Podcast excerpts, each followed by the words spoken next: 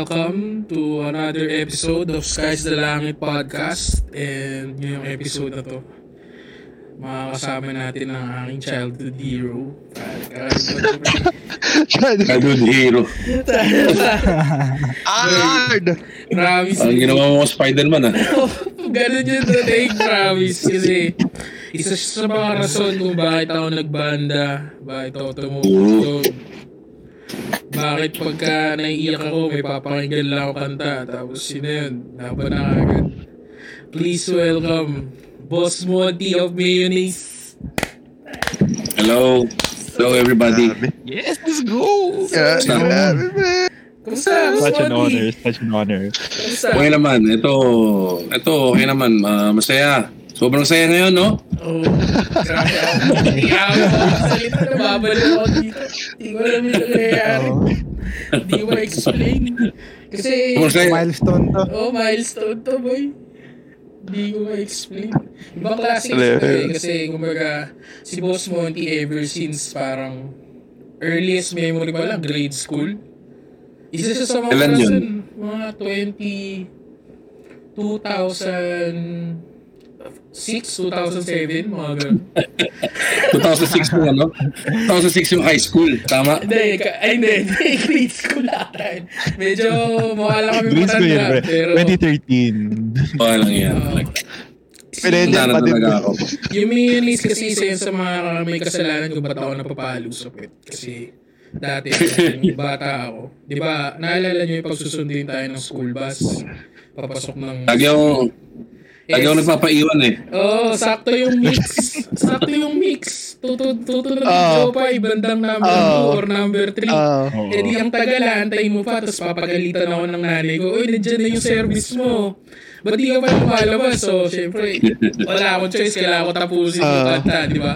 So, grabe, it's such an honor, sobra kasi, alam. Wala akong masabi, pero solid talaga. Maraming salamat, Boss Monty, dahil napaunlakan mo yung request namin. Eh, Wala naman. welcome Wala sa naman. Stars Dalangit Podcast. Thank you for having me. Yan, so Boss Monty, um, una-una sa lahat, parang isa kasi talaga sa mga talagang nag-inspire yung music niya. eh. Parang, kailan ba kayo nag-start talaga? At sin tama ba yung 2004? In 2004, actually, today yung ano, today yung anniversary, 17th, 17th anniversary nung nanalo kami sa Music Laban. Uy, solid. Solid. Ah? Uy. Pero matagal na ako nagbabanda, sobra. As in, yung unang banda ko, ano pa lang ako nung grade 7. So baka, hindi ko lang, baka hindi pa kayo pinanganak yung iba dito. grade, grade 7 ako noong 1995 yun. Mm. Tapos, ah pero pinaklasify namin na 2002 yung parang pinaka, yun, sineryoso na namin, nagsusulat na kami ng mga original na kanta. Mm. Kaya 2002 kami nagsimula bilang banda. As two years ng gig lang ng gig, nanalo na Music Laban 2004. Tapos yun na. Maraming lineup changes, maraming mga ginawa. Tapos pandemic, tapos 2021 na. Ang galing nga eh, kasi ang dami nang nagbago. Yung music Yeah. din, syempre yung music niyo po medyo nag-iba na rin ng konti. Oo. Pero meron pa rin yung taste ng mayonnaise eh. Mga may mayonnaise pa din dun eh. Hindi siya Yeah. yung magugulat ka na iba na eh. So parang recently, ang dami nang nangyari. Pero si si- same old Sir Monty pa din eh. Solid. Oo. Bakit? Actually, ano nga eh, sayang nga nung 2020, parang namayat ako eh. Tapos 2021, tumaba ako ulit eh. kaya, kaya, kaya same old pa rin. Same old. Diba, yung... bumalik lang. Ito ah, honestly lang kasi very fond kami sa music niya boss kasi parang ever since isa yan sa mga OGs namin kumbaga. Pagka sinabi mo sa generation namin, ang maiisip mo agad na mga banda, mga Mayonnaise, Kamikasi, Sponge Cola, Hey, Punch Cola. Cola. yun yung mga batch Ah. po na talaga sumikat, pati mga Silent Sanctuary, mga ganyan. Uh, Tsaka, ang saya lang kasi nung feeling na yun yung naging, yun yung start nung pagkakaintindi namin sa OPM. Parang nung time nyo ba na, kunyari, nagbabanda-banda nga kayo, paiko, ah never nyo bang in-expect na after music laban eh, hanggang ngayon eh, talagang bubomba kayo ng solid. Then, wala walang expectations at all kasi Uh, to be honest, nung nagbanda ako, ayoko lang talaga mag-aral. Tapos, ah, swerte lang. Na, nasabi ko to dun sa interview sa akin ni Perf De Castro na swerte ko lang sa magulang ko. Magulang ko kasi parehong abogado yun eh. Tapos, siguro, siguro ang ginawa nila ng airmats ko tsaka airpods ko, ginawa nila komportable buhay namin ng mga anak nila, mga kapatid ko. Kasi trabaho sila ng trabaho. Minsan lang kami magkita sa bahay, kaya nagulat nga lang sila, parang, "Hmm, taba na nito. parang. Pero, kid- kidding aside, kidding aside, ginawa nila ng paraan na ano, na, yun, parang, o basta kung ano man trip mo, hanggang ngayon to, hanggang ngayong matanda na ako, kahit anong trip mo, basta galingan mo yan sa trip mo. Wari, babanda ka, subukan mo maging magaling. Tapos, wari, magbe-business ka, mo magbenta ng kung ano man, ng desal, mga ganyan. Basta dapat ikaw pinakamagaling doon. Or if not, one of the best. So, kaya walang expectations. Kasi pare, sa totoo lang, dapat wala nga ako sa Pilipinas eh. Dapat, padala dapat ako sa ibang bansa. Doon ako, alam mo yun, tatrabaho. Kasi hindi naman, tawag doon, hindi naman ah, realistic dream yung maging musikero tapos. Yung trabaho mo. Alam mo yun? Mm. Hindi eh. Nung, lalo na panahon na yun, nung mga 2001, 2002, kasi ah, hindi ko alam yung kaedaran ninyo lahat, pero tumikat banda nung 90s eh, nung panahon namin. Kasi kung kung kayo sinasabi nyo yung panahon nyo, yung panahon namin, nung 2004, ganyan.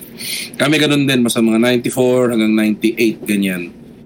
Usong-uso talaga mga heads, River Maya, ganyan. River Maya. Tapos nag-evolve, nag-evolve, naging ah, rap metal, naging keso, Greyhounds, ah, Sandwich, Wolfgang, ganun. Chico Sayo, ganun. Kaso parang hindi naman sasakyan ng masa yun eh, pagka ganun lagi. eh. So nung medyo naging, nung naging technical yung rock, hindi na tunog kalye lang, medyo naging iba uso eh. Kasi nung mga early 2000 uso nun, mga parang MYMP, yung mga R&B. ganun tugtuga. So, R&B pop na medyo...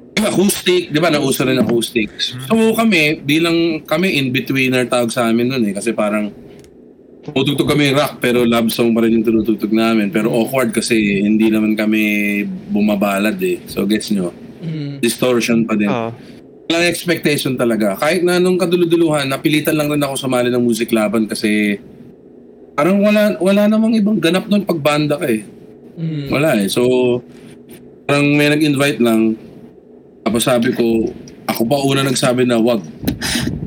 Kasi parang, kung sinundan namin, kuwari, 2003 ang champion ng Fusebox. Yung Fusebox, yung tugtugan nun parang prog, prog rock, prog metal, ganyan.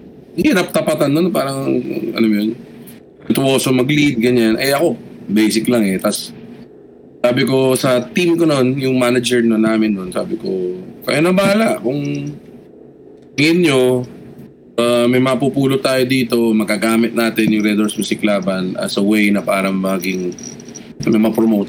Ba- ba- bakit hindi? Kaya gulat na gulat kami nung nanalo kami. Kasi umuwi na ako noon eh. Actually, dalawang instance yun. Nung semifinals pa lang, akala ko na nun natalo kami kasi pangit talaga ng set namin noon eh. Kasi nga, first time kami tumugtog ng sobrang daming tao sa ano, Intramuros.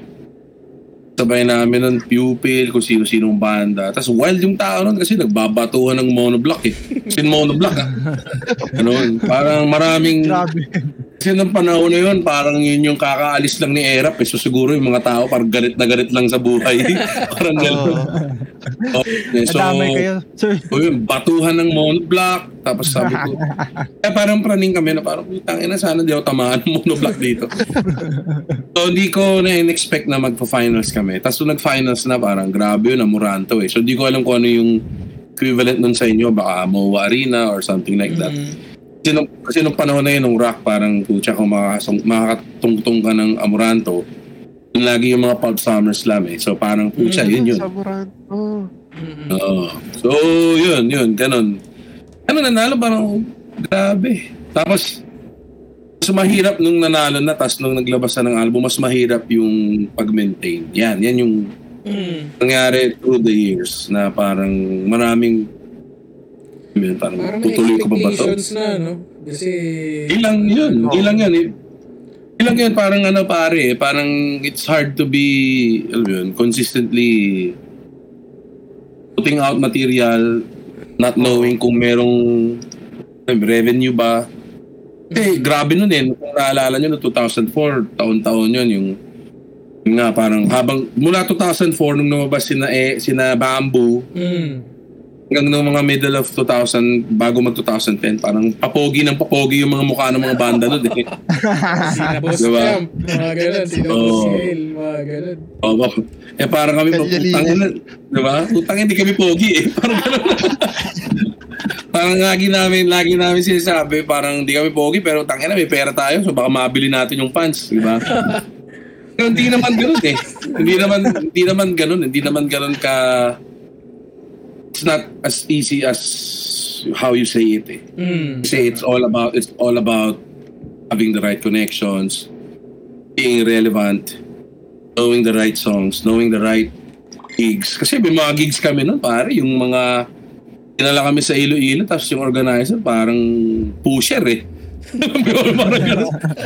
Mga, sh- mga shady na tugtog eh.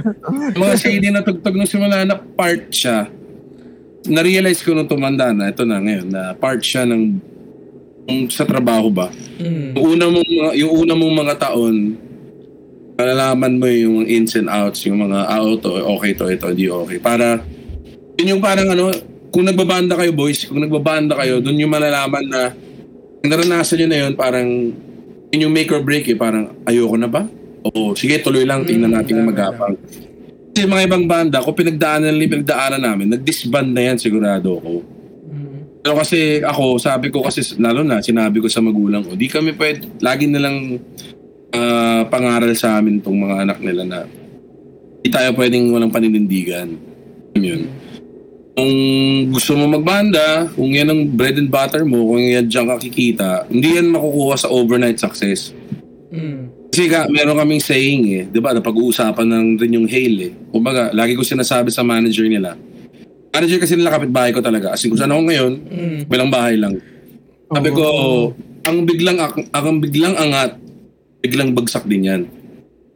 So, mas masarap yung dahan-dahan mong igagapang ang patas kasi sabihin, dahan-dahan lang rin yan bababa.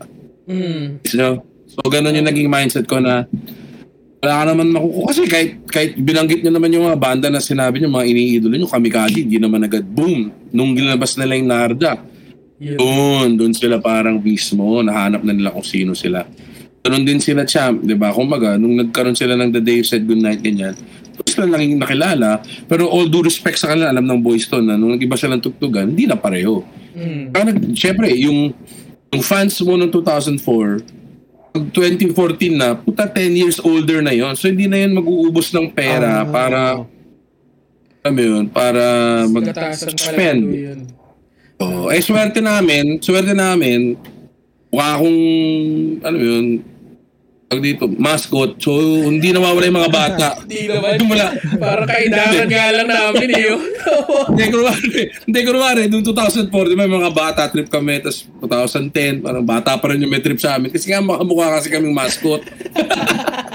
Hindi, ang galing kasi, kasi Boss Monty, yung music nyo, hindi siya mag, naka, nakaka, maganda pag nakaka-LSS ang music niyo, yung kanta nyo eh. Kasi, hindi siya, kahit wala kang magawa, na, naiisip mo na lang bigla. Ah, Kasi, madali sobrang siyang- catchy kasi. Oo, madali siyang i-memorize. Pagka tinugtog mo sa karaoke, maraming sasabay. Pagka narinig mo sa radyo, alam mo na kagad intro pa lang. Kunyari, Jopay. Intro pa lang, alam mo na Jopay yun eh. Di ba? Galing eh. Parang may nahanap ko yung niche. Tapos hanggang ngayon, isipin mo, 2004, alam na namin yun. Eh hanggang ngayon, parang memorize ko pa rin yung kanta, 2021. Tapos gusto ko pa rin siya naririnig pag live, lalo na nung nagla-live kayo nun. Yung Solid live. Eh. Ang saya talaga Solid. live. Grabe yun. Parang Jet, di ba naalala mo nag 12 Monkeys tayo nun? Oo. Nanood tayo Oo, live pre. nun. Si Boss Ilang- Monty, yung Hill nandun. Niyakap Ah, ako ni Boss Monty doon, naning ako eh. Parang hindi Oo, na hindi, na ako kilala. May picture pa tayo. Sabi ko, Kala ko, kala ko naasiman ka. Grabe, di na ako naligo pag uwi. Talagang ganun eh. Salamat, men.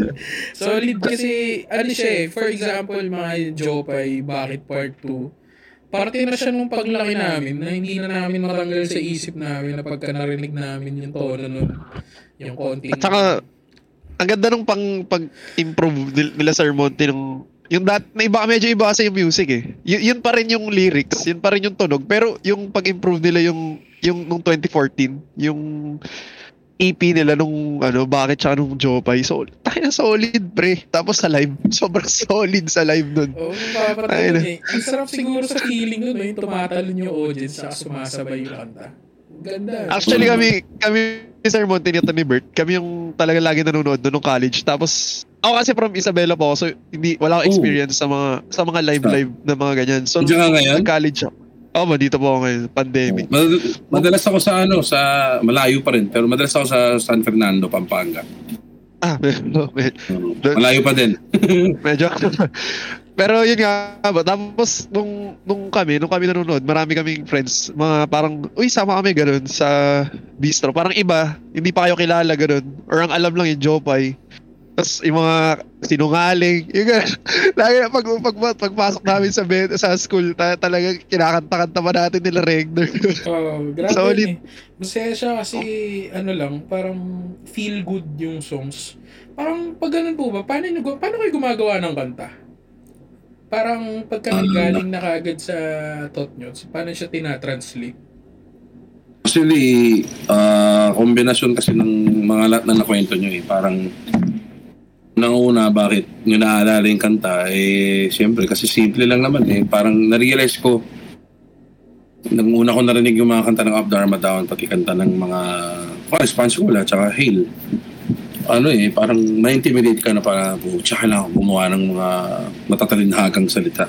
Mm. Pero, palagi ito pare, kapag ka... Actually, hindi nga need eh. Never ko naging need gumawa ng kanta.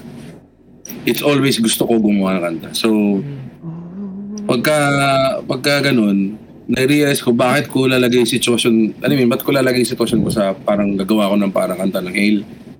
Gagawa ko kanta na parang Bohemian Rhapsody kung hindi ko naman din gusto. Yes, kung hindi mo naman gusto, ba't mapipilitin?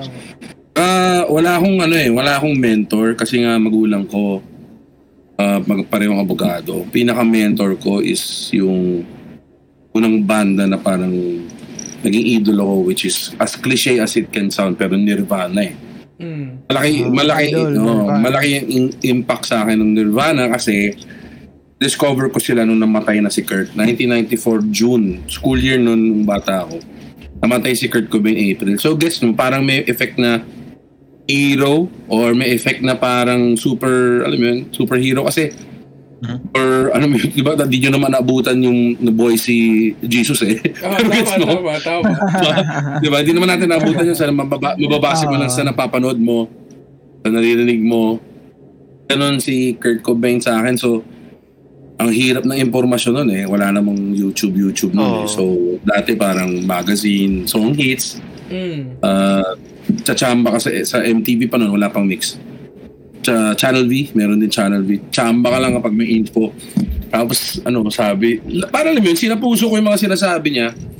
Pare, gawa ka ng kanta dahil gusto mo, hindi naman importante yung lyrics. Kahit na nasigaw ka lang, okay lang yan. Basta nasa labas mo yung gusto mong sabihin. Yun, lahat yun natutunan ko dahil wala akong ibang kabatuhan kundi yung mga VHS tapes ng Nirvana, yung mga magazine, sinasabi nila ito yung gamit nila, so gagayahin mo lang din.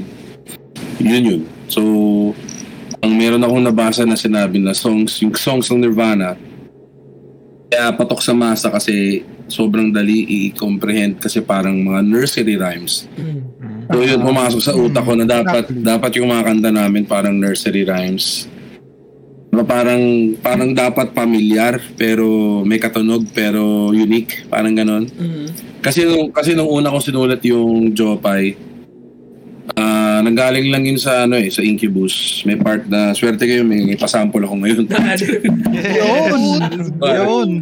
Tumari yung kanta ng Incubus na Nice to Know You. Kung kilala niyo yung Incubus. Yes. Ah, May- may kanta sila.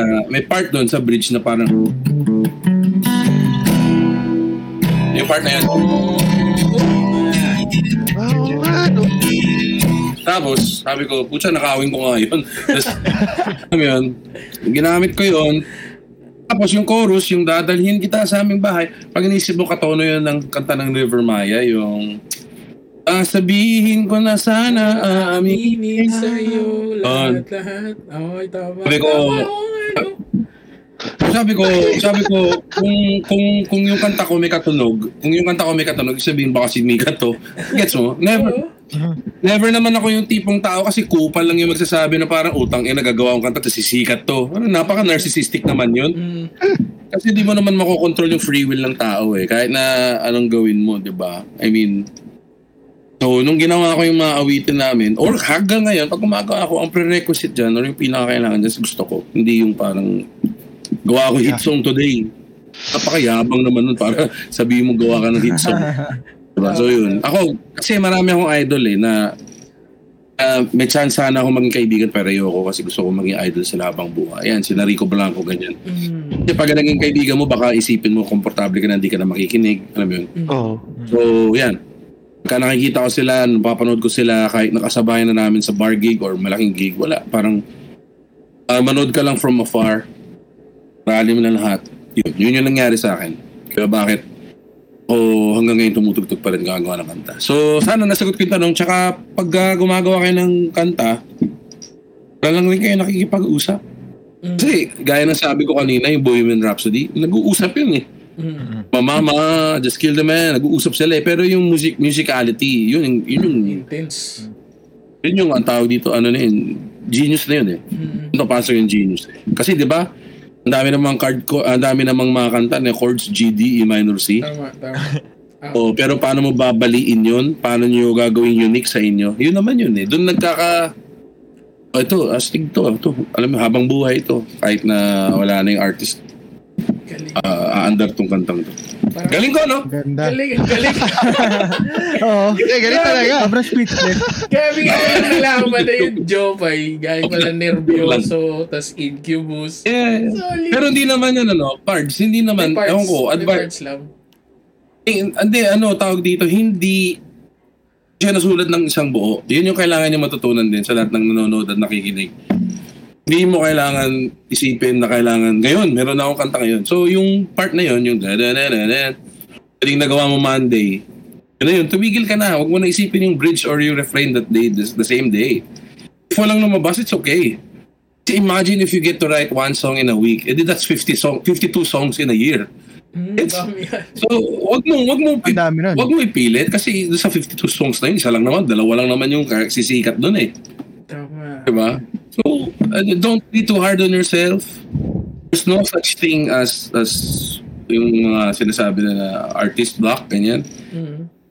Much more of laziness lang yun. Kasi, kasi kung nga rin, nasa bahay ka lang buong araw, which is nangyari nung pandemic, sobrang hirap na mag, sobrang hirap maging inspired. Pero, it's impossible not to think that there are ways. Kasi may Netflix, may Apple TV, manood ka ng isang bagay na ano, mamumove ka. Jopay nga, di ba? Nanggaling lang sa sex bomb dancer, di ko naman siya Ah. kilala eh. Mm. Malay ko ba? Malay ba niya kung sino ako, di ba? Yun, ganun lang. Ganda, ganda. Grabe. Solid. Tama, man. Yan Ah. kasi, Boss Monty ako kasi, nagbabanda ako. Na nag-start Eh. ako nung college. Nagigig-gig na rin kami, kaso naputol siya ng pandemic. Ah, yun nga. Ang, Yun talaga. ang hassle niya, pero ang matik kagad na songs ko, pagka kami kasi, kakatutugtog. Una, jeepney ng kala. jeepney ng kala. Classic. Classic. Binabagay mo ba? Binabagay mo ba yung kanta mo sa itsura mo? Yun na nga eh. Pala. Grabe yun. Para isinapuso ko pa yung kantang yun. Para doon. Tapos, Isinabuhay, pre. isinabuhay. Ano yan, pare? Mag kung gusto mo, gusto mo. Yun lang yan. Kahit, kahit na ano pang itsura mo. Ang ganda tapos yung sunod na ano namin, yung kamikasi na huling sayaw. Tapos, So, River kanta. Maya. Yung kanta. Yung Joy, man. Tapos, UI, wow. dalawa na Ano lang ba yun? Ano kanta ng Enjoy? Yung di mo lang alam, yun ba yun? Kundi, Yes, sir. Oo. Dati, dati akala ko ano yun eh, ibigay mo na. Pero yung last two songs ng set namin, laging Jopay or Bakit Part 2. Dumating ano sabi ng sa tao? punto, tawag nila sa akin mayonnaise. Oo. Wow. Like, Saka, O ikaw si kaya ka mayonnaise. naman. So medyo, nakuha kang chicks. yun na nga. Na-disappoint Wala si, wala din. Yan, na-disappoint siguro nung nakita ng personal. Di naman ikaw yun eh, pare. Di naman ikaw yun, impostor ka eh. Pero grabe, ang saya kasi nun, parang, sorry kung medyo na ano na gamit ko pa yung pangalan nyo, pero Hindi, okay lang. Hindi, okay lang, pare. Natatawa nga ako nitong pandemic eh. Natatawa ako nito kasi bigla na lang may magtatag sa akin sa mga social media uh, sites na Sir, sayang hindi ko hindi ako nakapagpa-picture sa inyo. Nandito lang ako sa kanto na may Araneta Abs. Sa loob ko, puta, wala ako dun ah. baka, baka kamukha ko lang yun. Kaya generic ng mataba na medyo may balbas at may sombrero. Gra- grabe yun. Parang um, magal ah parang isa sa mga ano namin sa banda, gusto namin yung parang kinakalikot na lang namin ng konti. Tapos yun na yun. Parang narinig ko kasi yung history nung Jopay dun sa OG na YouTube eh. So, Eh, maganda ah, yung salamat. story niya. Maganda yung story niya dahil ha, Salamat sa naman, point- natuwa ka. Oo naman. Kasi dumating sa point parang kaibigan mo na rin si Jopay ngayon eh. Eh, man. Oo, oh, yun doon ako, ako natuwa. Oo. Mm. Ang galing kasi from song lang tas yung actual person kilala mo na. Parang gusto ko lang tanong kasi hinahakot ko. Isa talaga sa favorite songs ko ng Mayonnaise, Bakit Part 2? Kasi narinig ko naman yung Bakit Part 1 pero yung Bakit Part 2 mabigat siya eh. Mm. Tapos maganda yung... Related ka lang na sobra. Related ka lang na sobra. Oo, ko. parang nung... Feel ko. Ewan. Babalik na naman tayo sa. Pig Hut. Oh, tama na, tama na, tama na. Grabe yung... Ewan ko, parang sinabi mo sa kanya na di pa rin nililikha. Basta, ang bigat ng song na yun kasi nakonek si, tama si Jet, nakonek ako sa kanya nung college. Tapos medyo nagamit ko siya sa scenario. Parang gusto ko lang makahingi siguro ng isang parang ano yung history ng song na yun? Oh, okay. Well, y- y- yun naman yung yun naman yung yun yung power ng music. I mean, si Jopay nga, sabi mo nga parang naging tropa ko pa. Hindi lang yun. Parang ah FYI lang, ang dami kong naging naging ano talaga ako. Hindi ko nga alam na nag-evolve na yung term kasi ngayon ko lang nalaman na yung simp simp ba? sabi ko, sabi ko, putang ina, I mean, ang tanda ko na para maging ganon. Tapos, uh, na-realize ko lang, hindi kasi ako parang influenced nga ako ng environment ko, pati ng childhood ko, pati ng tumatanda. So, syempre, hindi naman sa nagpapaka-sad boy. Pero, di ba, wala namang, syempre, pag may pogi na macho, makisig, yun naman ang pipiliin eh. ah, tama. Kaya, kaya, kaya nga lagi akong, lagi kong inaasar si Champ. Sabi ko, sino mo maniniwalang malungkot ka? Gwapo-gwapo mo, tapos macho ka. Ayun, yung champ. Solid si champ. Oo. Go Pig, Tapos- you know? Oo. Nasa Nakakay- 12 solid. Oo. Nakakairita nga kasi ako lagi yung post ng post ng kum, Kumi. Tapos kinuha siya ng Kumi na model lang yata. Unfair. Anyways, hindi, ano lang, uh, real talk lang din. Yung, nag, ano, nakakatawa yung kwento mo kasi, yun nga, power ng music. Kung college ka nun, tapos nakarelate ka, ang nakakatawa dun, college ako nun nung ginawa ko. So, may, mga- may mga, may mga. May mga kanta kami na may mga kanta kami na tuwang-tuwa yung mga listeners na sinasabi. Ang galing nito, ang lalim ng lyrics mo dito. Pero sa totoo lang, di man ako nag di ako nagbibiro. Pero hindi ko iniisip lyrics ko.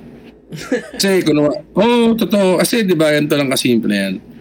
Kunwari, magkabanda kayong apat, magkakabanda kayo. Ah, hindi ba? Ah, hindi po, hindi po, hindi po. Pero, kunwari, Bert, sino pinaka best friend mo dito sa tatlo? Si Jet. Oo, oh, kunwari si Jet. Si Jet. O kunwari, kunwari tinalo ni Jet yung jowa mo. Ayun, wala. May isip, kunwari lang, kunwari lang, kunwari lang. May isip mo ba, may isip mo ba ba, hindi, may sabihin, may isip mo ba yung sasabihin mo sa kanya? Di ba bad trip ka? Oo. Yes mo? May isip mo ba yun? Pa, Jet, bale, sobrang sama ng loob ko sa'yo. ano, di ba? Hindi. So, ang kwento nun, ang kwento ng Bakit Part 2, kaya Bakit Part 2, ang unang kanta na nasulat ko kasi na parang, sabi ko, uy, kanta to, pucha. Bakit Part 1? Yung Bakit Part 1, na, nasulat ko yun, year 2000. Sa year 2000 yung parang masasabi kong unang beses ako ng liga, unang beses ako, kasi first year college ako noon eh. Parang, Parang galing kami, hindi ko alam kung anong Tagalog ng suburb. parang galing kami sa galing kami sa village na parang napakaliit lang, hindi talaga tunay na mundo. Pero nung nagkolehiyo ako, parang nung nasabak ako sa Taft Avenue, parang oh, pucha, may mga killer dito ah. so, naging totoo. Alam mo yun, pasok ako ng jeep ka, pasok pag bumaha, lubog. Alam mo yun, wala. Oo. So, tunay na mundo yun. So, nung nakakilala ako ng mga tao na hindi ako komportable, doon ka maniligaw, doon ka, alam yun, doon ako nauna nasaktan. Tapos, syempre, ang basic lang ng bakit part 1. Kami lang ang tanong. Mm. Fast forward, fast forward two, two years after, tama, two years after. Yung mga nakilala ko, tapos, yun na, parang, itong lito na sa impormasyon kasi ang dami mo nang nakikilala pag tumatanda ka. Hindi mo na ma, lalo na pag college, hindi mo ma hiwalay yung kaibigan tunay sa kaibigan na dadaan lang eh. Diba? May mga ganun eh. So, may, may yun, ganun na naman. May relationship na hindi, hindi, hindi mo maintindihan paano mo, paano mo lulusutan eh. Hindi mo maintindihan paano mawawala sa sistema mo. So, nung sinulat kong kanta na yun, hindi ako, hindi ko inisip. Sina, bad trip lang ako dun sa babae na yun. So, parang yung sinabi ko kanina, kung bad trip ka kay Jet o kung sino man na tao na minahal mo, di mo na maisip sa sabi mo. Kaya nga pag nanonood tayo ng mga pelikula, di ba, yung intense yung usapan nila, mukha bang, mukha lang, siyempre inisip kasi pelikula yun, hindi naman tunay na buhay. Pero sa tunay na buhay, pag pauwi ka, pag makikipag-away ka dun sa kaawayin mo, may script ka ba? Wala ka namang script eh. Mm. So, ganun din ako. So, pag nagsusulat ako ng kanta, sulat ko lang lahat. Tapos, Oo. syempre, kapag ka papasok ka na ng studio, doon mo nakakahunin. Ah, di pala kasya to. Di pala kasya to. Bawasan na to. O, yan, yan. Ganun ako magsulat. Di ko, di ako. Kaya ako lagi bilhin ng bilhin ng notebook. Mm. Kahit ngayon na, kahit na nga may cellphone, cellphone na, bili pa rin ako ng notebook. Kasi, hindi mo sinunod sa notebook, di yan magkakatotoo. Yes. Mm. Yung pagsulat kamay eh, no? Iba. Diba? Parang ano eh, Anong year po Parang ba yung yun bakit eh. part 2? Anong year ba Sa gitna ng ano yun eh. Alam ko kasi year 2000 ako pumasok ng, ng college. Pero kasi year 2001, between 2001 and 2002 ko ako naging sociable. Ibig sabihin, dati kasi parang hindi ako nag-dorm eh. Taga Las Piñas ako, yung time na yun. Tapos ang pinapasukan ko, ah, tapat ng Lasal. Mm. So, parang dalawang oras biyahe nun, parang ganun. So, ang nangyayari nun, Las Piñas, commute ka. Tapos pagtapos na yung klase ko, uwi na ako. Wala akong... Mas, mas tropa ko pa ng village friends ko eh, kasi basketball, ganyan yung ganun. Pero nung syempre, nung sila, nung tumatanda na yung mga village friends ko, may mga jowa na sila, may mga sarili na silang buhay. Di mapipilitan ka na na tumambay sa school, tumambay sa ganyan. So, doon, doon ko nakilala. Kaya siguro between 2001, 2002, tapos, kasi tinutugtog ko na yun sa, sa school eh. Tinutugtog ko na yun. Tapos, request ng mga tao. So, yun. Kaya part 2, kasi, yung chords nun, binaliktad ko lang. Parang yung chords ng bakit part 1, Oh! O part 2, halos pareho lang yun. Oo. What the fuck? Kumari, yung, yung chorus ng bakit 2 kasi, di ba? Tapos, uh, chords yun ng verse ng bakit part 1. Bakit ba kailangan Oh! samahan? Yung bakit part 2, sinabi mo. So, gets mo, parang sarili mong kanta, nakawin mo din. Ikaw naman may-ari nun. Galing, sobrang galing, sobrang, Sobrang galing ko talaga. Ang Galing mo! Oo. Biro lang, biro lang tayo. Grabe.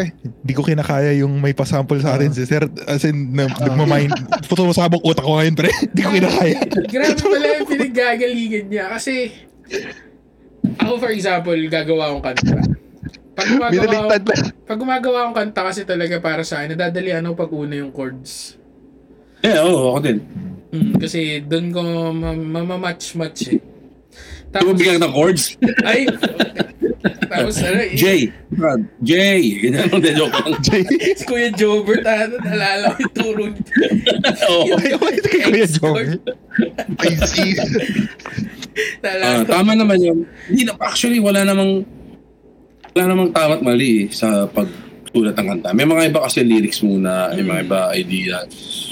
Oh, Depende pa din. Oo. Oo, kaya dapat kaya dapat hindi nyo sisihin yung sarili din ninyo. Na kung ano, pucha, bakit yung nagawa ni Ellie sobrang ganda, lalim. Dahil na naman si Ellie naman yun, pinaghirapan naman yun. So, kuwari, kuwari, wala ka pa dun sa level na yun, okay lang. Diba? Pag, pag, pag pagbutihan mo, E di, lagi kong sinasabi, advice ko sa mga tropa ko na consistency is key. Mm. Consistent ka, di ba? Mm. Baka, baka bobo mo naman kung lagi mo nang ginagawa tapos di mo pa na-achieve yung gusto mo. Tama. Diba? tama, tama, tama. Tama, tama. It's time for, Ano- di ano, sir? It's time for you to move on if ever di mo siya magawa, di ba? Tama, tama. Sir Monty, ano, Yes, pwede, tanong ko lang, ah, as in, sobrang fan ako ng mayonnaise talaga ever since talaga. Na papainom ako para lang itanong to kasi sobrang ah, Nakaingit ka nga eh, parang Hindi, talaga. hindi, ah, hindi naman hindi naman sobrang deep to pero sobrang tagal ko siyang nire-research. Sige. Tapos all-time favorite ko tong kanta nyo. Hmm. Ano sa nagsimula yung Pink White Blue? Ah, nabi. Sabi ko na eh. Sabi ko na, na-expect ko na yung tatanong mo eh. Oh, Ah. pa, siya nang galing yung pink, Oo, white, blue. ah, Okay. Ah, white. chat, Ah. kinikilig ako, kinikilig ako. Eh, sabihin ko muna yung totoong dahilan. Halos yung unang album kasi namin, siguro, dalawang babae lang ata yun eh, or dalawa nga lang ata. Si Bakit Part 2, tsaka si Pink White Blue, halos isang babae. Oh, isang babae lang ata yun. Hindi ko pwede, ayoko kasing, hindi ko alam kasi kung saan aabot to eh, yung, yung podcast nyo. Ah, o baka kasi, Moon. To the moon. kung umabot man, kung umabot man sa iyo ito, kung nakikinig ka man, yes, alam naman yan tungkol sa kanya. Red Blue kasi parang ano yan eh, mga kulay ng babae yan. Yan, Pink White Blue. mga kulay ng babae. May babae na pink, may babae na blue, may babae na white. Yan, yun yun. So, basta tungkol sa kanya, parang nung panahon na yun kasi gawa na ako na gawa ng kanta eh. Inisip mo naman, yung chords naman ng Pink White Blue, parang, bina, parang ginawa ko lang sa D, yung Bakit Part 2, which is sa E. Parang ganun yun. Pero Same, same lang din na, diba, meron kang gusto, hindi ka gusto, lungkot ka, gawa ka kanta, parang ganun. eh, yun lang naman yun. eh. Ang galing. Maganda. Pero Mahirap, ano, dahil sa mahirap din nung, Dahil sa nung Pink- nagka-success. Mahirap din nung nagka-success. Mm. Kasi kailangan genuine lagi. Eh, sorry, Pada, ano yan? ah, dahil sa Pink White Blue, gumaling ako mag-barcode. Ah, talaga? Oo. Ah, okay. ano, oo. Tama, tama. Oh, doon doon ako gumaling mag-barcode.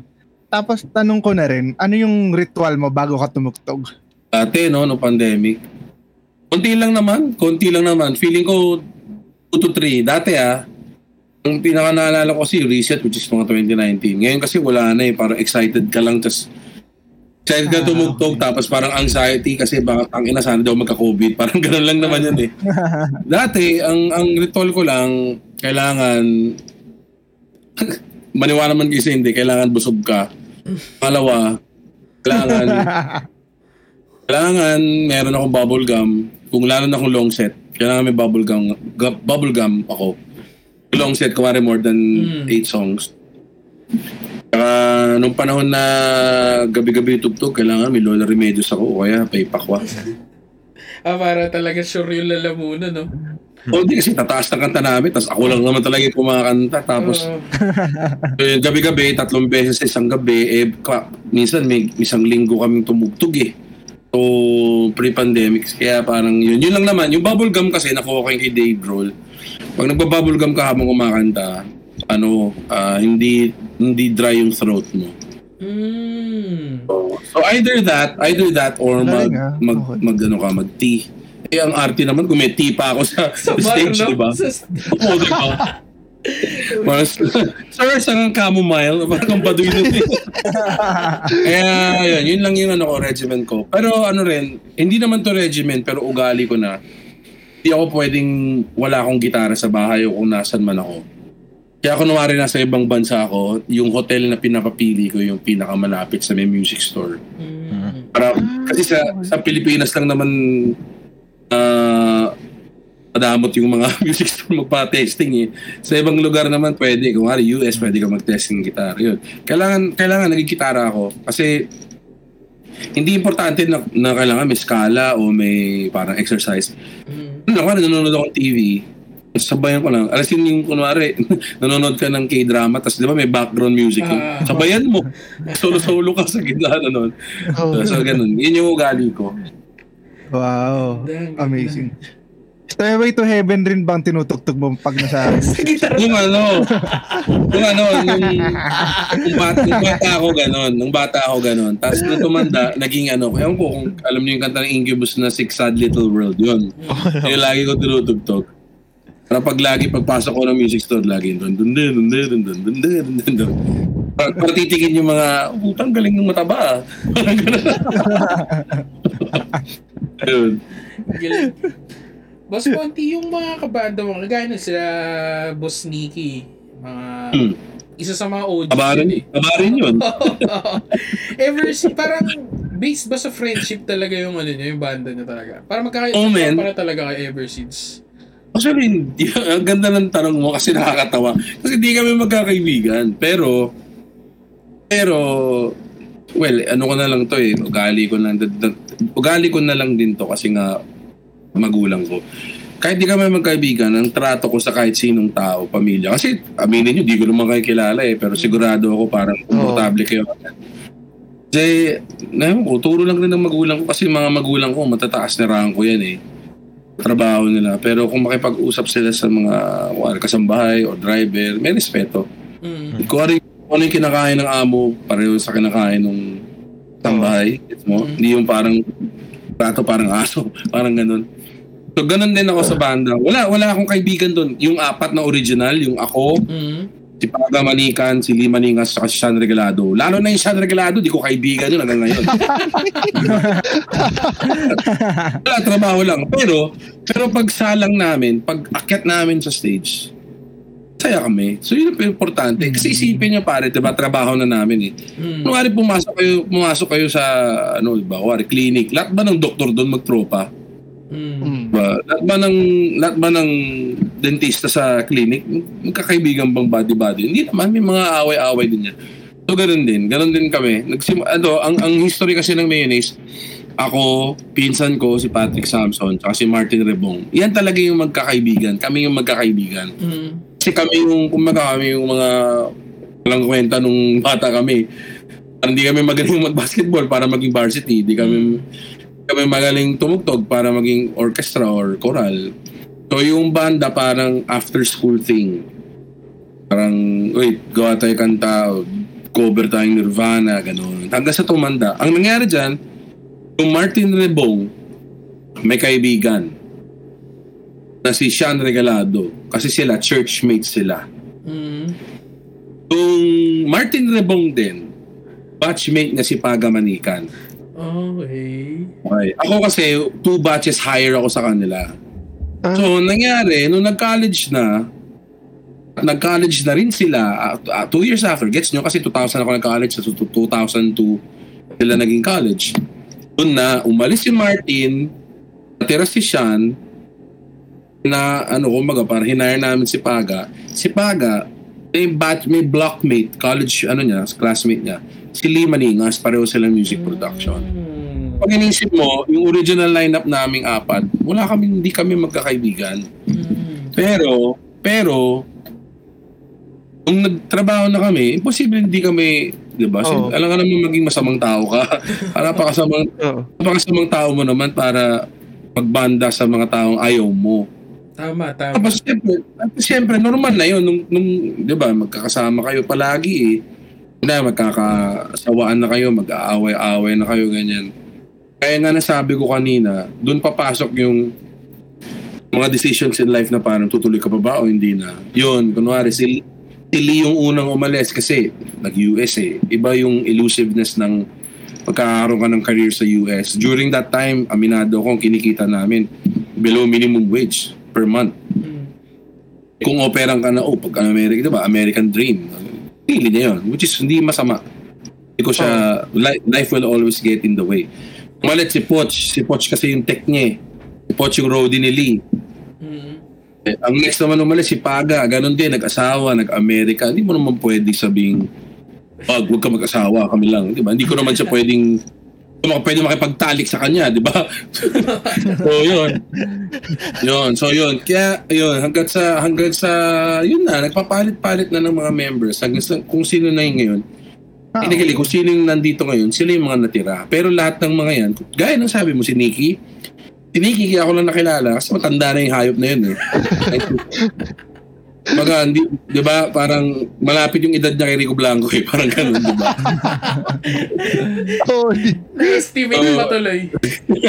so, so kaya ako siya naging tropa kasi yung kapatid niya, si Nico Tirona, tropa ni Napaga at ni Poch. Ah. Ako talaga, hindi ako nagpapaka-sad boy, pero wala talaga akong tropa na tumagal. Kasi lahat ng mga barkada ko nung high school, kanya-kanyang trabaho, nagkanya-kanyang pamilya. Mm. It's, so parang ako kasi, sobrang motivated ko na ituloy ito. Kasi di ba sabi ko sa inyo, consistency is key. Mm. oh. Kasi, kasi ayokong umabot ng 50 na nagtatrabaho pa din.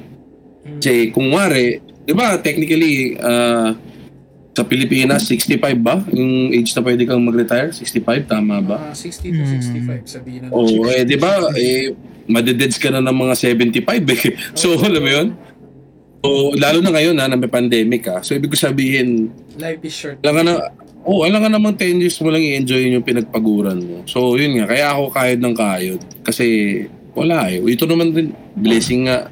Blessing nga na, yun, nagkaroon ako ng career. So, ganun. So, yung mga kabahan, yung mga kabahan ako, inevitable na di muna kami maging magkaibigan. Inevitable yun. Kasi part yun ng life eh. Kasi kunwari kayo, di naman kayo. Magkakabata ba kayo? Mm. Magkakababa oh, yun, di ba? Pero during during those years, hindi naman kayo palaging magkasama eh. Tama, tama. Oh. So, ganun din kami. Ganun din yung banda. Tapos, aminin ko, may mga times, ibaban ko, ibaban ng banda. Ganun talaga. Business is business eh. But never take it personal. So, kung i-personal ng kapwa mo kabanda, wala tayong magagawa. Trabaho yun eh. Ganun talaga. Ganda, no? Sa ano, para sang yung ni-reveal ni Ellie Bendia na hindi never sila nagkaroon ng inuman kasama yung Eric Mm. Rockets. Eh, Hindi sila friends. entitled naman siya sa ano niya, sarili niyang opinion. Oo. Si Ellie naman yun eh. Pero siyempre, Oo. siyempre 'di ba? Kahit na anong sabihin natin, kuwari, may magsabi na, oh, hindi ako naniniwala, posible naman di sila nag-inuman. Kasi tubig, inuman din yun eh. diba? Mm. Technically. diba? ah, So, pwede naman magsabi, oo, kasi masama ako gali ni ganito, ganyan. Pero at the end of the day, sila lang ang makakaalam Kung kung anong totoo. Oo. tapos yung kinonfirm ni Raymond Marasigan yan, sobrang nag-ano yung OPM na, what the fuck, parang totoo ba? Parang ganun. Yeah. Yeah, hindi, naniniwala naman ako na business is business, work is work naman Hmm. talaga. Tama naman yun. Uh, look, hindi naman hindi naman talaga rosy or all beautiful things ang pagbabanda. It's just the same with Mhm. any work. Kung mapa-BPO ka, i-issuein ka ng ka, trabaho mo.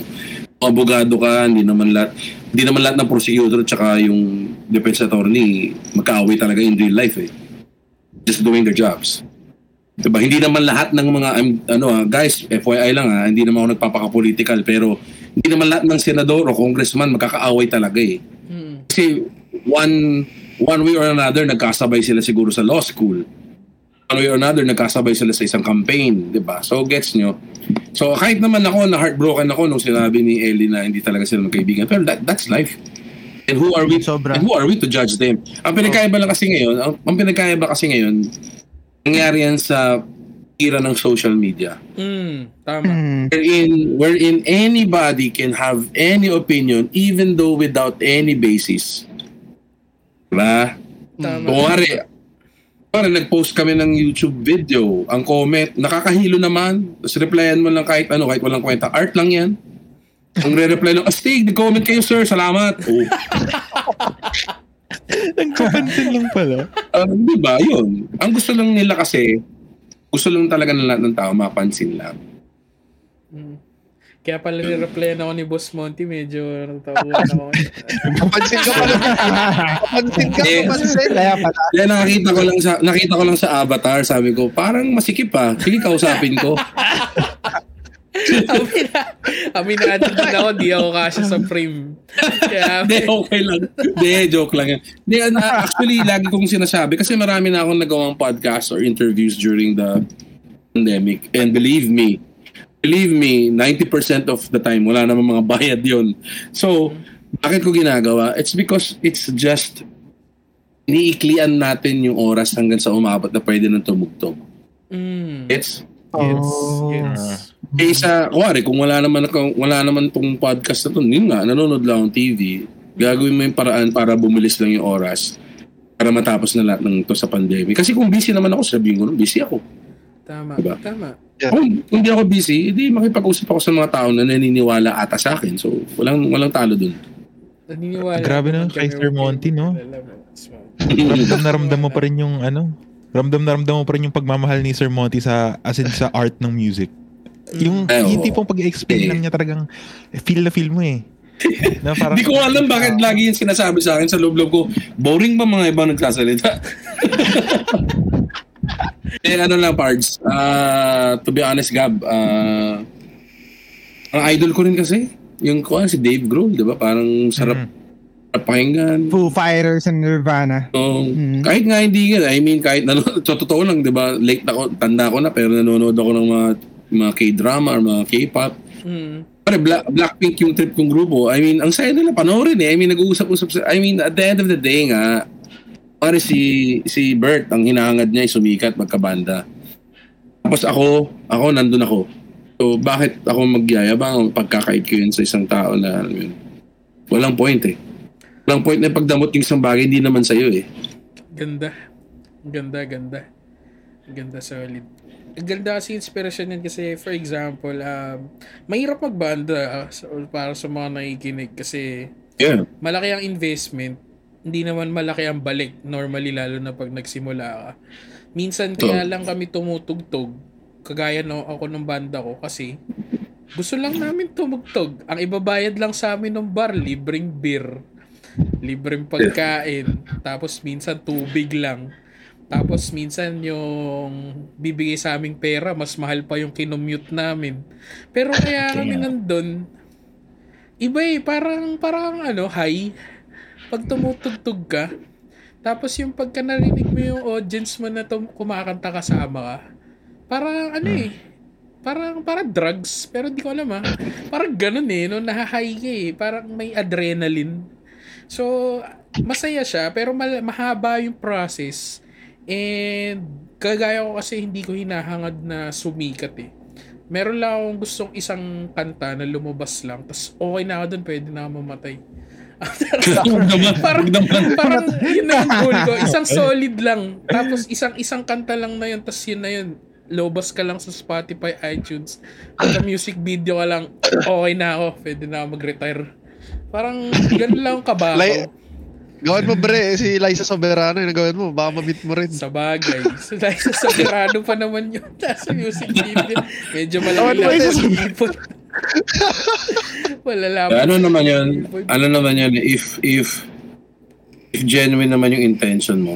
Kasi ako, hindi ko naman, aminin ko, syempre, nga, parang, ang term nowadays is simping, di ba? Simp. Pero at the end of the day, ako, honest and genuine lang yung yung intention ko na my life is really boring. my life is boring, especially during the younger years, di ba? Wala man akong girlfriend eh. And pa- possibly yung gusto ko, baka hindi rin ako gusto. So I was just writing about people that I don't know and I'm just hoping na mapansin. Mm, So I made a song for Jopay. Naging good friend ko si Jopay. I made a song about Catherine Bernardo. Na-meet ko sila ni Daniel. oo nga. I made a song about Rose, about Rose of Blackpink, and umabot yung kanta sa Korea. That's the power of that's the power of music. So kung genuine ka naman, genuine ka, oh. Pero alam mo naman kapag ka sinasakyan lang yung issue or sinasakyan yung sikat to, gawa tayo ng kanta, gawa tayo ng kantang, alam mo yun. Solid. Eh, diba? Kung anong, kung anong in-invest mo, yun din dapat yung kitain mo in the future. Pero kailangan, ikayod mo, kailangan magtapang ka. Ito, Boss Mon. Solid. Since yung mayonnaise kasi di ba nasabi mo na sa interview na galing nga siya dun sa kanta ng Smashing Pumpkins. Yes, sir. Nakilala ko si Smashing Pumpkins dahil sa tatay ko eh. So, pinarinig niya 1979, Tonight Tonight, mga ganun. So, ano yung... Atay mo nakinig nun? Oo, tatay ko narinig dun. So, Ay, narinig ko ilan taon tatay mo? mga 40, 40 something, eh, mga rhinoceros, Ah. yan yung mga ganun Bagay, hindi. Ganun, ganun edad ni Nicky. 46 yun eh. Tama naman. Sino boss mo? Ito yung top 5 bands mo, international and local Wow. Uh, so total of 10? Stations. Total of 10? So, Total of 10 or total of 5? five. Oo, total of 5. Oh, mahirap yun ha, mahirap yun. Hmm. Pero, Paramore. okay, okay. Yung, yung, yung Nirvana, kasama na rin si Dave Grohl doon, so parang Nirvana at Foo Fighters, isa na lang yun. Okay, okay. Okay, ah, Paramore, kasi hindi ko gets eh. Ah, labo na nangyari sa akin. Nung lumabas yung Paramore, most of the guys na nahilig sa Paramore, it's because they find Hailey beautiful eh. Ah. Ako balik yun eh. Naging idol ko eh. Galing. Naging idol ko. Ang galing niya. Naging idol ko kasi sabi ko puta na petit na babae tapos parang ang, ang, ang, ang tomboy gumalaw, parang ang angas eh. Mm. Ang genuine, ang genuine lang. Sabi ko, parang gusto ko maging ganun ah. Kaso laki ko eh. So gets mo? Mm. So, Nirvana and then Paramore. Local, River Maya. Mm. River Maya. And pagsama na natin, yung heads kasi nandun din yung sandwich eh. So, yung Oo. heads. Mm. Siguro pinaka-last na yung pumpkins kasi parang kung nga, kung wala kasi yung pumpkins, wala yung pangalan na. Ah. Mm. Pero hindi ako ganun ka, mas alam ko may mga mas fanatic sa akin pagdating sa pumpkins eh. Sinasabi ko lang kaya ako pumpkins fan kasi meron silang dalawang album na talagang naging soundtrack ng buhay ko which is yung Siamese Dream pati Yes. uh, Melancholy and the Infinite Sadness. Yung dalawang album na yun parang ibang klaseng artistry yun. Mm. Kung may bibigay ka, Boss Monty, na isang album na sure ka na walang tapon, na talagang pag sinabi mo isang normal na makikinig, walang tapong kanta dito solid to, ano yung ire-recommend mo? Yung para sa'yo, the best album talaga. Depende kung anong age demographic, anong... Ah, ganda! anong- Galing! Meron Depende kung ano- genre, ano ba? Ah, babae, lalaki ba or in between? Ano bang ano? Ito na lang, sige. Iklian natin. Pilipino ba? Lahi din. Pilipino ba o ibang lahi? Ito, Pinoy na 25 to 30. Tapos, open-minded. rap? Open-minded. So ikaw. so ikaw yun, Bert. Oh, para... hindi. Mm. Sabihin mo na ikaw. 22 pa lang ako eh. Ah, de, ikaw. Ikaw. sa'yo. Erti ka na eh. mga nang 30 eh, no? Yung 30 ka na, paano nangyari? 40 pa lang tatay mo, yun nanganak sa De- de- 10. Ano, 20, 25 pa lang ako, boss mo, di bali. Okay lang yun, Bata-bata 25. pa. Ah, okay. 25 ka, so pinanganak ka to ta- ah, 99? 96? 96. 96. Sa edad mo yung Foo Fighters. Ang isang album na sa edad mo na well, ako kasi Nevermind eh. Although it's not my favorite album of Nirvana. My most favorite album mo, album of Nirvana ay yung In Utero. Bakit? Okay. So, ang i-recommend ko rin, never ka pa narinig, nakinig ng Nirvana, i-recommend ko, Nevermind. Kasi, nung narinig ko yun, parang boom. Parang, okay, nagbago buhay ko. I mean, from watching ang TV, ang pinanood ko na nun, mga, yun na, yung mga banda-banda na. So, mababaw lang yung, ano ko nun, mababaw. transition no, from on TV to Oo. Nirvana eh, no? Yun siguro. Kung hindi Nevermind, tapos, tapos year 2021 na, kung hindi Nevermind, siguro ano, ay walang tapon mula simula hanggang tapos. Siguro, local naman, pwedeng local.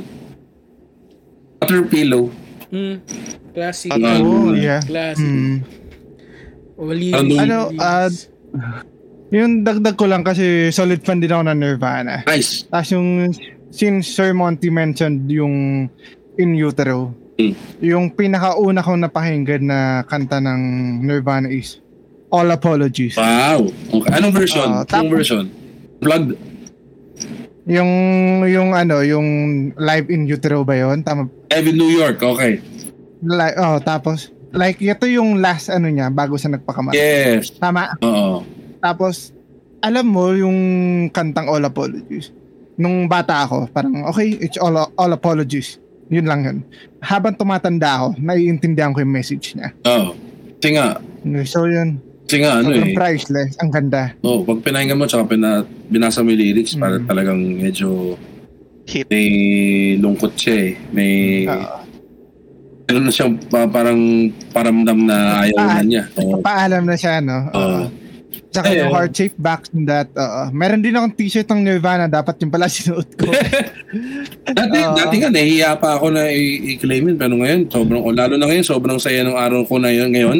Mm. Kanina pang madaling araw kasi release ng parang 30th anniversary release ng Nevermind eh. Kaya parang lahat ng lahat ng social media pages parang may ganap Twitter, Instagram, YouTube, Facebook. Lagi may post yung Nirvana. So, nakatuwa lang na it's been 30 years. So, ibig sabihin it's been 30 years since almost 30 years since na-addict ako sa kanila. So, Buhay pa rin. Parang ano yan eh. Parang, Parang one, one true love eh. Actually, yun naman yung goal ko, Pards. Yung talaga goal ko, nung tinanong kami ng music laban, kung ano bang goal mo bilang musikero, sabi ko, gusto ko kasi nakakakain pa rin ako sa Jollibee, sa mga food court na maraming tao, pero yung kanta ko sikat, yun lang. Hindi ko, hindi ko inasam, hindi ko inasam na maging matinee idol o parang maging, alam mo yun, Oo. wala. Kasi gusto ko pagka, kuwari, lalabas ako, hindi ako masasuffocate. Naawa ako doon sa mga sobrang sikat na hindi makapag yung fast food kasi nga feeling nila sobrang sikat nila kailangan pa-autograph, pa-picture, ganyan. Kaya din siguro sinasabi ng mga ako ko, ewan ko mga kagaguhan, kagaguhan lang na nababasa ko sa internet na parang oh, ang humble daw ni Sir Monty, kaya bait daw. Totoo lang, di nga, kupal ko nga. Parang ganun. kaya lang naman ako, kaya lang naman kami hindi mad- madamot sa fans kasi parang putya sila bumubuhay sa amin eh. Sila yung dahilan ba't kami relevant eh. Bro. So ako ang gusto ko lang, ang goal lang yung kanta namin, sana kantahin ng mga bata for generations, generations and generations. That's it. I doubt na hindi mangyayari yun. Feeling ko, Ah, wala, yun. hindi makakarinig ng twinkle twinkle yung anak ko eh. Pa agad. Ganun. Bakit, no? Sabi ko sa girlfriend ko, pag nagkakanta kami, pag nagkaanak kami, dapat ang una namin paparinig sa kanya, parang sabat, bloody sabat eh, para talagang ano, Cultured agad eh, no? Alam niya na agad yung kailangan niya. Aduin, aduin, gano'n na magsalita eh. Ano twinkle twinkle? Bawal ka mag twinkle. Ganda eh, no? Pero, Ang ina mo, legit.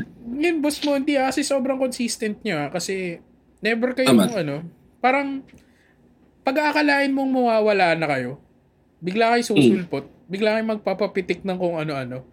Lalo Oo. na nung before pandemic, tsaka habang Sobra active. pandemic, yung YouTube channel nyo, yung business nyo. Twitter. sa Twitter active. Buhay kayo eh. Parang nandiyan pa din kayo. Gumagawa kayo ng rin, hindi ko rin, hindi ko maintindihan eh. Oo. Yung, Hindi, ang isang bagay na ano, isang bagay na mamalaki ko. Ako, swerte lang kasi kami sa ano eh. Pero una sa lahat, yung mga kabanda ko ngayon, swerte nila sa akin. Pangalawa. Pangalawa. Pangalawa. Hindi, swerte lang kami na ano, na nabigyan kami ng pagkakataon na magawa namin yung gusto namin gawin. Lagi ko sinasabi sa mga banda to. Kasi, may napanood nga ako, ganda nga nung linya, eh, sabi niya, you have to pay the tax when you win the lottery.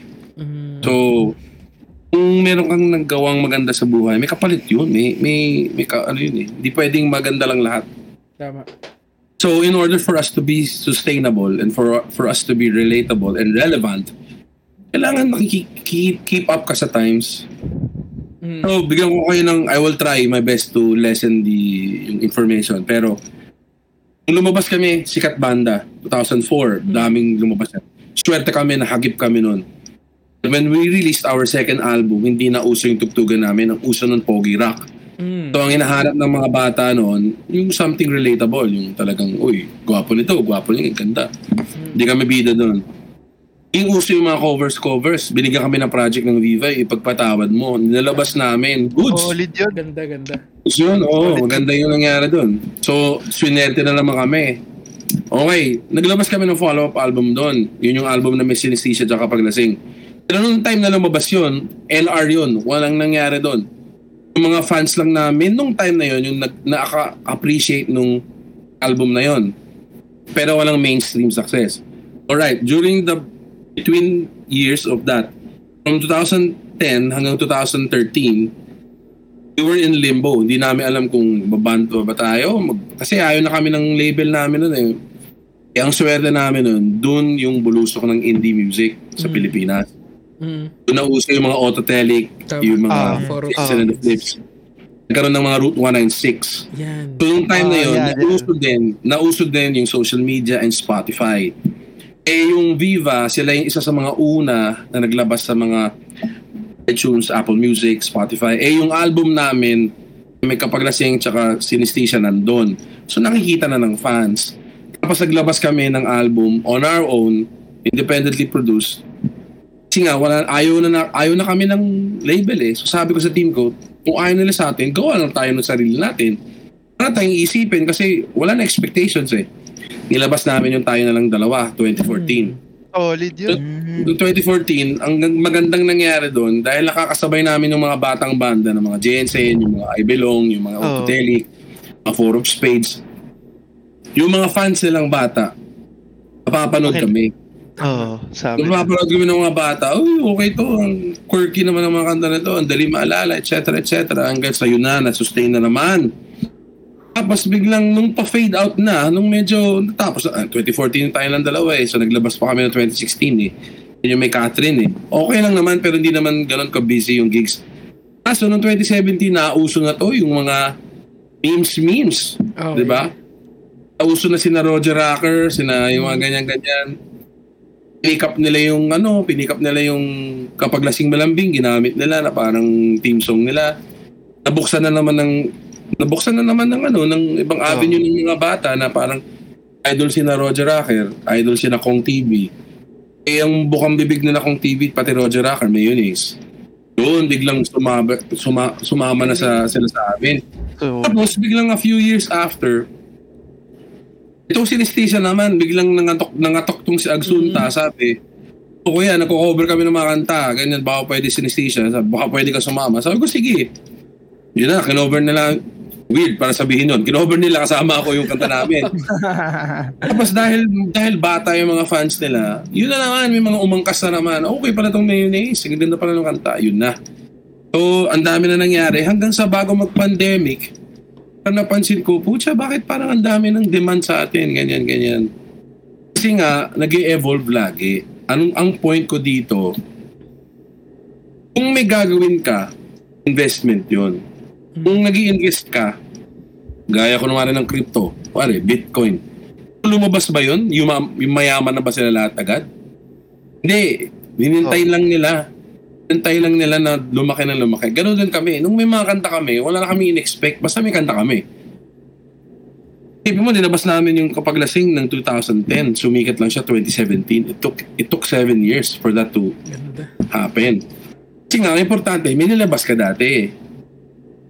Diba? So, yun ang nangyari. Kaya parang ako, ito pa, dahil nga doon sa Agsunta, sabi na, sabi ko, putya, magkano kinikita nyo? Ito, sabi sila, sabi ko, puto, pwede pang down payment ng kotse yun ah. sabi ko, doon ko naisip. Sabi ko, doon ko naisip, sige, hindi man tayo pwede, kasi ayoko, kasi ayoko mag-cover ng OPM, kasi syempre, respeto yun sa kapwa ko songwriters. oo. Cover na lang kami ng mga kanta na paborito ko nung bata ako. Kaya nga tawag namin is Throwback Thursday. Cover kami mga kanta ng Nirvana, cover kami mga kanta ng ganyan. Or ganyan, oo. Oo. Solid. Tama. Solid. Eh, biglang ng pandemic. So, ano nangyari ng pandemic? Walang gigs. Lahat online. Mm. Eh, nakapag, nakapagpundar na kami na 2018 pa lang, nagpo-post na kami ng mga online jams. O, yun na. So, hindi na naging mahirap para, para sa amin mag-adjust. Yun, yun ang nangyari. Yun yung, parang, sorry na pahaba, pero yun yung lesson na gusto kong sabihin sa inyo. Kasi sa lahat ng mga nagbabanda, hindi kayo pwede magreklamo kung wala naman kayong sinimulang trabaho. Invest mo. Mm, mm. Mm. Invest kayo sa sarili nyo. Wala namang ibang mag-invest eh. Kung kung nanonood ka ng mga ano, Throwback Thursday, meron kang isang mapapansin kay Sir Mon. Hmm. Yung shoe game niya. Oh, Shoe yes. game niya. Grabe. As in, Shoot. God damn. Don't God play. damn. Don't He ain't play with sir. He ain't playing, man. Ano yung all-time favorite Jordan mo, sir? Hindi OG, Chicago once. Yun talaga. Yun talaga. Ganda. Ilang Classic. kopya meron ganun, Boss Monty? Well, to be honest, ang nasa akin pa yung 2015 version nun, nung reissue. Hmm. Jesus. Sorry, sorry, 2013. Sorry, 2013. 2015. Ah, pa, pa, papudpud na yun. Papudpud na. Kasi ang nangyari sa akin, late ako sa shoe game. Ang nangyari kasi sa akin, bata ako, kasi nung buhay, hindi ba buhay, hindi naman namatay si Jordan eh. Nung, nung naglalaro pa si Jordan, Ang una kong Jordan kasi Jordan 8 na Chicago. Ah. Yung black, yung may strap. Ah. Mas tagal kong sapatos yun. Siguro hanggang college, di ko pinalitan. Tapos, yan na, nakikita ko na yung mga kaibigan ko na parang nagko-collect na. Nakikita ko sa kanila na parang, shit, ang, ang, ang ano niyan na, parang, ako sa inyo, pero kasi, ako kasi, yung collecting, it's it's an art eh. Mm. Yes. Parang, Oh. yung may, I, I like collecting watches, Cup. caps, marami akong cap, Mm. ah relo, sapatos. Bakit? Kasi yan yung mga hindi kailangan napayat ka. Di ba? Tandaan mo. Tama, Tandaan tama. mo. Tama, tama. Tandaan mo. Pag hindi ka payat, kasi sa Pilipinas tayo, so, di ba? So, mahirap maghanap ng t-shirt na triple X. Totoo, totoo. Ha? So, Totoo. ang kinokolekta ko lang doon, sombrero, kasi kahit naman mataba at payat ka, isa lang naman ulo eh. Di ba? Tama, tama, tama. O yun, tapos relo, relo kasi madali lang suotin, tsaka sapatos. Sapatos. So, nung ano na, nung kumikita na kami, lahat ng bagay, lahat ng bagay na meron ako ngayon, wala yan kung hindi ka mag-iipon, magpupursige. Alam mo yun, kailangan wais ka din, hindi naman pwedeng basta waldas ng waldas. Oo. Yun na, so nagsimula lang sa ganun. Tapos ngayon, siguro nung kumikita na ng ayos, mga masabi ko mga 2016 onwards, yun na parang na dumali yung parang syempre kaka-sneaker plug ka na, may tropa ka na sa ganyan.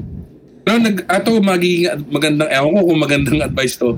Pero kung kukolekta ka, kung kukolekta ka, kung gusto mong kumolekta, pero kakatipid ka pa rin, kailangan mamili ka ng isang brand para hindi, hindi kasi, ako lang yun ah, kasi hindi, hindi rin makakatulong kung hindi ka naman sobrang yaman, tapos kung ano-ano lang binibili mo para lang masabi. O kasi nakita ko yun sa AirPods ko, AirPods ko, nung, kasi nung nawala AirPods ko 2017, hindi niya, na, na-enjoy niya siguro yung buhay niya, I'm sure. Pero kumbaga, there's more to life than material things eh. Kung hindi mo rin gagamitin yung pera mo, pati yung mga bagay-bagay, hindi mo naman yun masasama kung saan ka pupunta. Mm-mm. Yun yun. Kaya dumali buhay sa, sa mga sapatos, ganyan. Nag, nag-shift ako mga 2017, sabi ko sa girlfriend ko. Kina ako bibiling mga Yeezy, Adidas, sumasakit ulo ko. Check So yun na, kaya nag-concentrate. no? Actually, lumit nga na lumit yun eh. Dati parang, sige, Nike, kasi dati parang kahit Adidas, kahit may mga NBs na maganda, okay, fine. Pero parang, ano ba, lagi kong paborito, ano nga, sobrang komportable kasi sa akin yung Jordan 1, low or high. Sobrang komportable ko sa Dunks. Sobrang komportable ko sa Air Force. O yun, yun na lang ang mga binibili ko. Kaya kunwari, merong Jordan 7, ganyan, parang carry lang. SRP Ano game, yung- pero kung kung Ah, ano, SR picking din talaga. Ano yung grail sneaker mo, Sir Monty? Ay, yung sana one day. One day. oh, one day. Dior. Eh, meron akong- dream. Di naman di naman ako nag nag, nag-flex. Pero hindi ko pa masuot yung Dior 1 ko na low. Meron ako Dior 1 na low. Oh, Jesus. Wow. Wow. Hello? Kung, Boss mo, kung papapiliin ako, ay pakuha nga.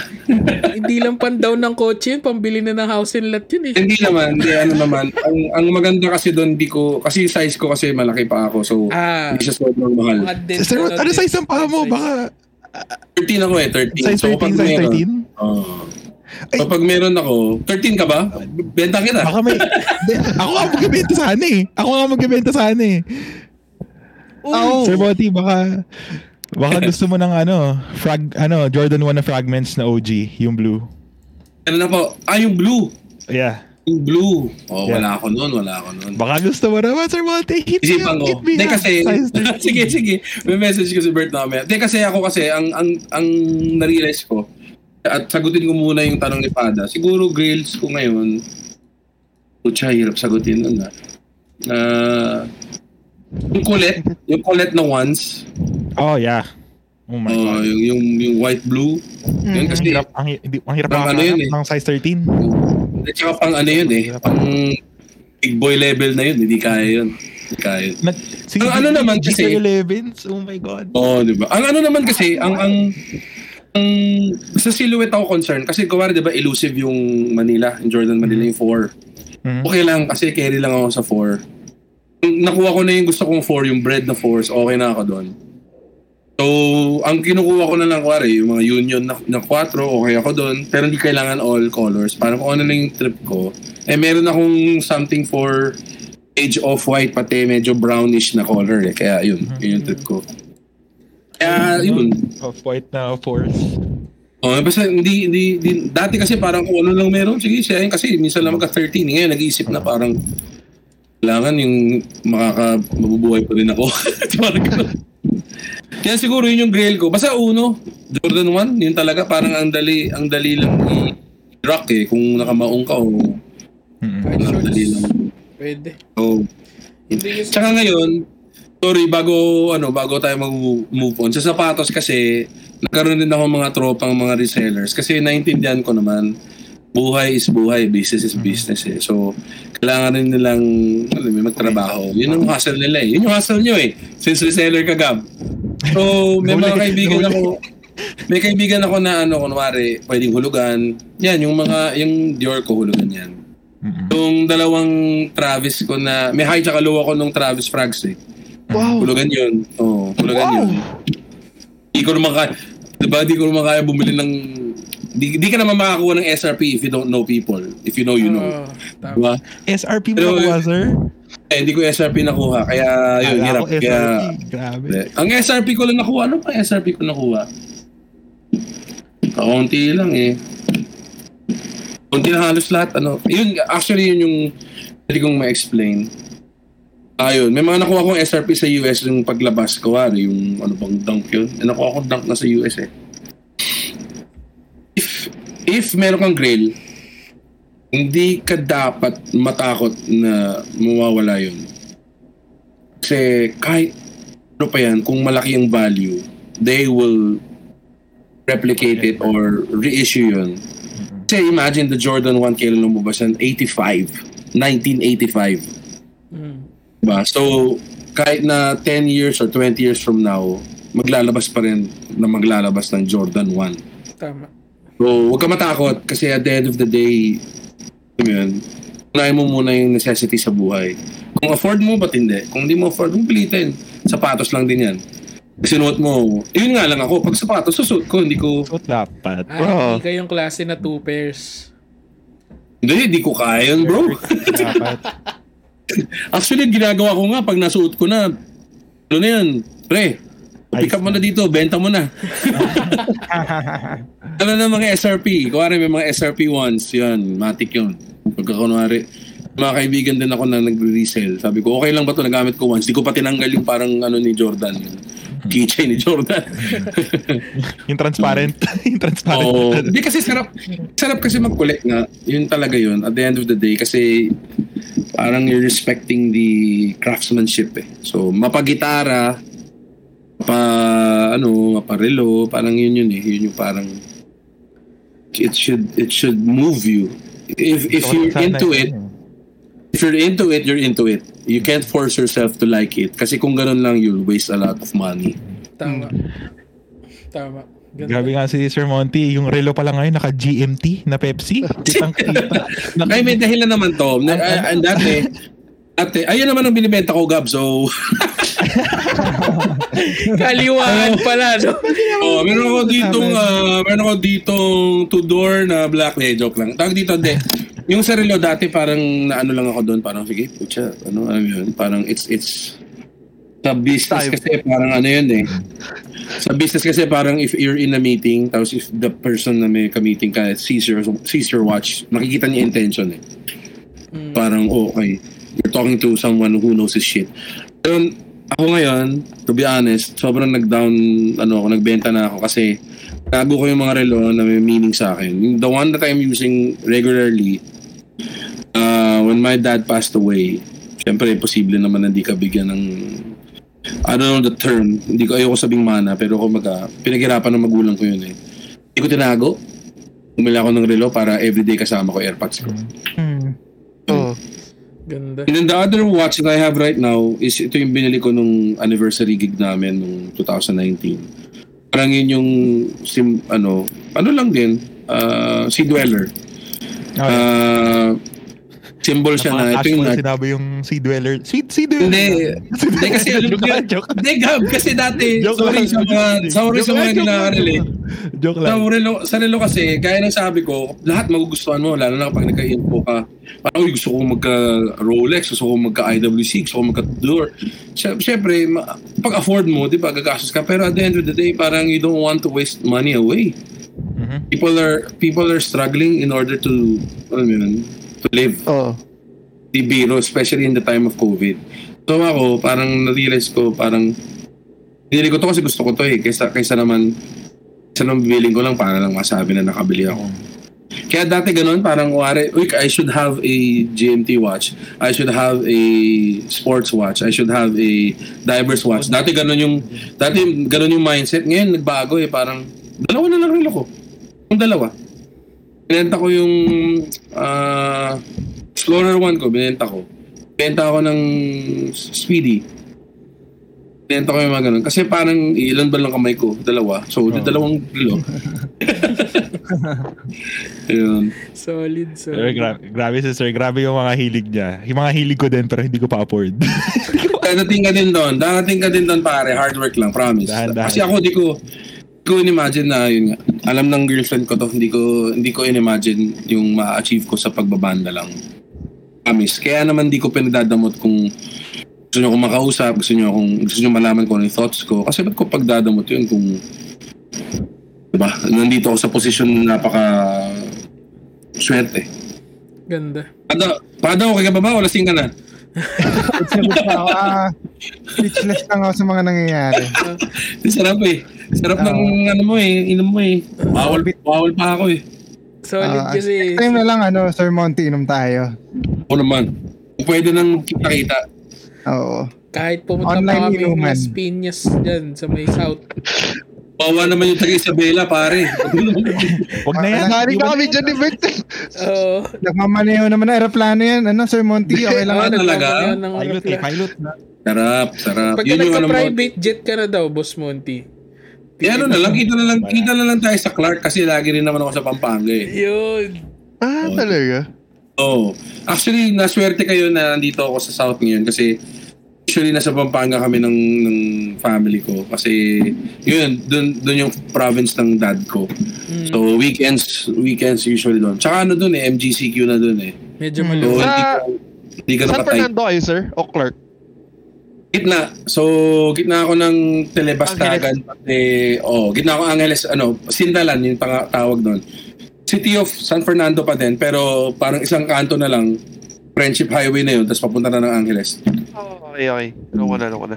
Punta Yeah. ka na Kaya- ni Jet. Bisitahin. Kaya ako lagi nandun. Oo naman, kaya ako lagi nandun kasi mayroon Koreatown doon. Lagi kami nagkakape, Ah. kumakain. Sa friendship. Sa friendship. Oo, doon, doon kami. Puro Korean Mula- kasi doon, Bert. As in, puro mo. Korean doon. Solid. Pag magkakamalan mo, magkakamalan mo na sa Korea ka. Oo, totoo. Sobrang Lahat, todo. lahat halos Kumain ka doon. saan, sir?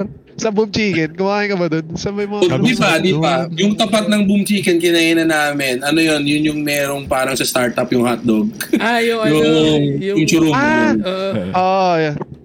Akala ko Samji yun. Yan yung sa likod ng Chowking, di ba? Na, tsaka ng mga Starbucks. Yung Boom Chicken. Yung likod ng Oo, ano, likod ng mga McDo, ng mga Burger King. yun eh. Hmm. Eh kasi kami ako medyo nag-deep dive ako sa Korean culture eh. Kaya ang mga hinahanap ko yung mga Korean Ah, grilled eat, mga ganun. Oo, yung mga ganun. Mga Mga binari. chicken, mga ganun. Hindi pa nga eh. Kasi yung ganun parang basic. Yung talagang mga Hmm. parang ano no kaya itong kinakain ko? Ano kaya ito? parang ganun. Yung mga octopus, yung mga webfoot octopus, ganun. Mm. Yan. Medyo patapos na rin tayo pero interesado ako dun sa ano ni Boss Mo. Huwag muna! Napanood- Huwag muna! Alas 10! Alas Ah, 10 mo na alas pare! Sige, hanggang 12 pala to, may part 2. So ano, 'di ba? Bitin, 'di ba? Pero huwag kayong mag-alala dahil babalik si Sir Monty next week sa episode namin para sa part 2 ng aming usapan. Maraming maraming salamat sa lahat ng nakikinig sa amin ngayon. Napaka-solid nyo. Kayong mag-alala dahil saglit lang to. Dahil marami pa kaming pag-uusapan dun sa part 2 nga namin. Dahil tandaan nyo, hindi lang naman bakit yung part 2 eh pati yung episode namin kasama si Sir Monty. So maraming maraming salamat. Ingat kayo palagi. And paalam.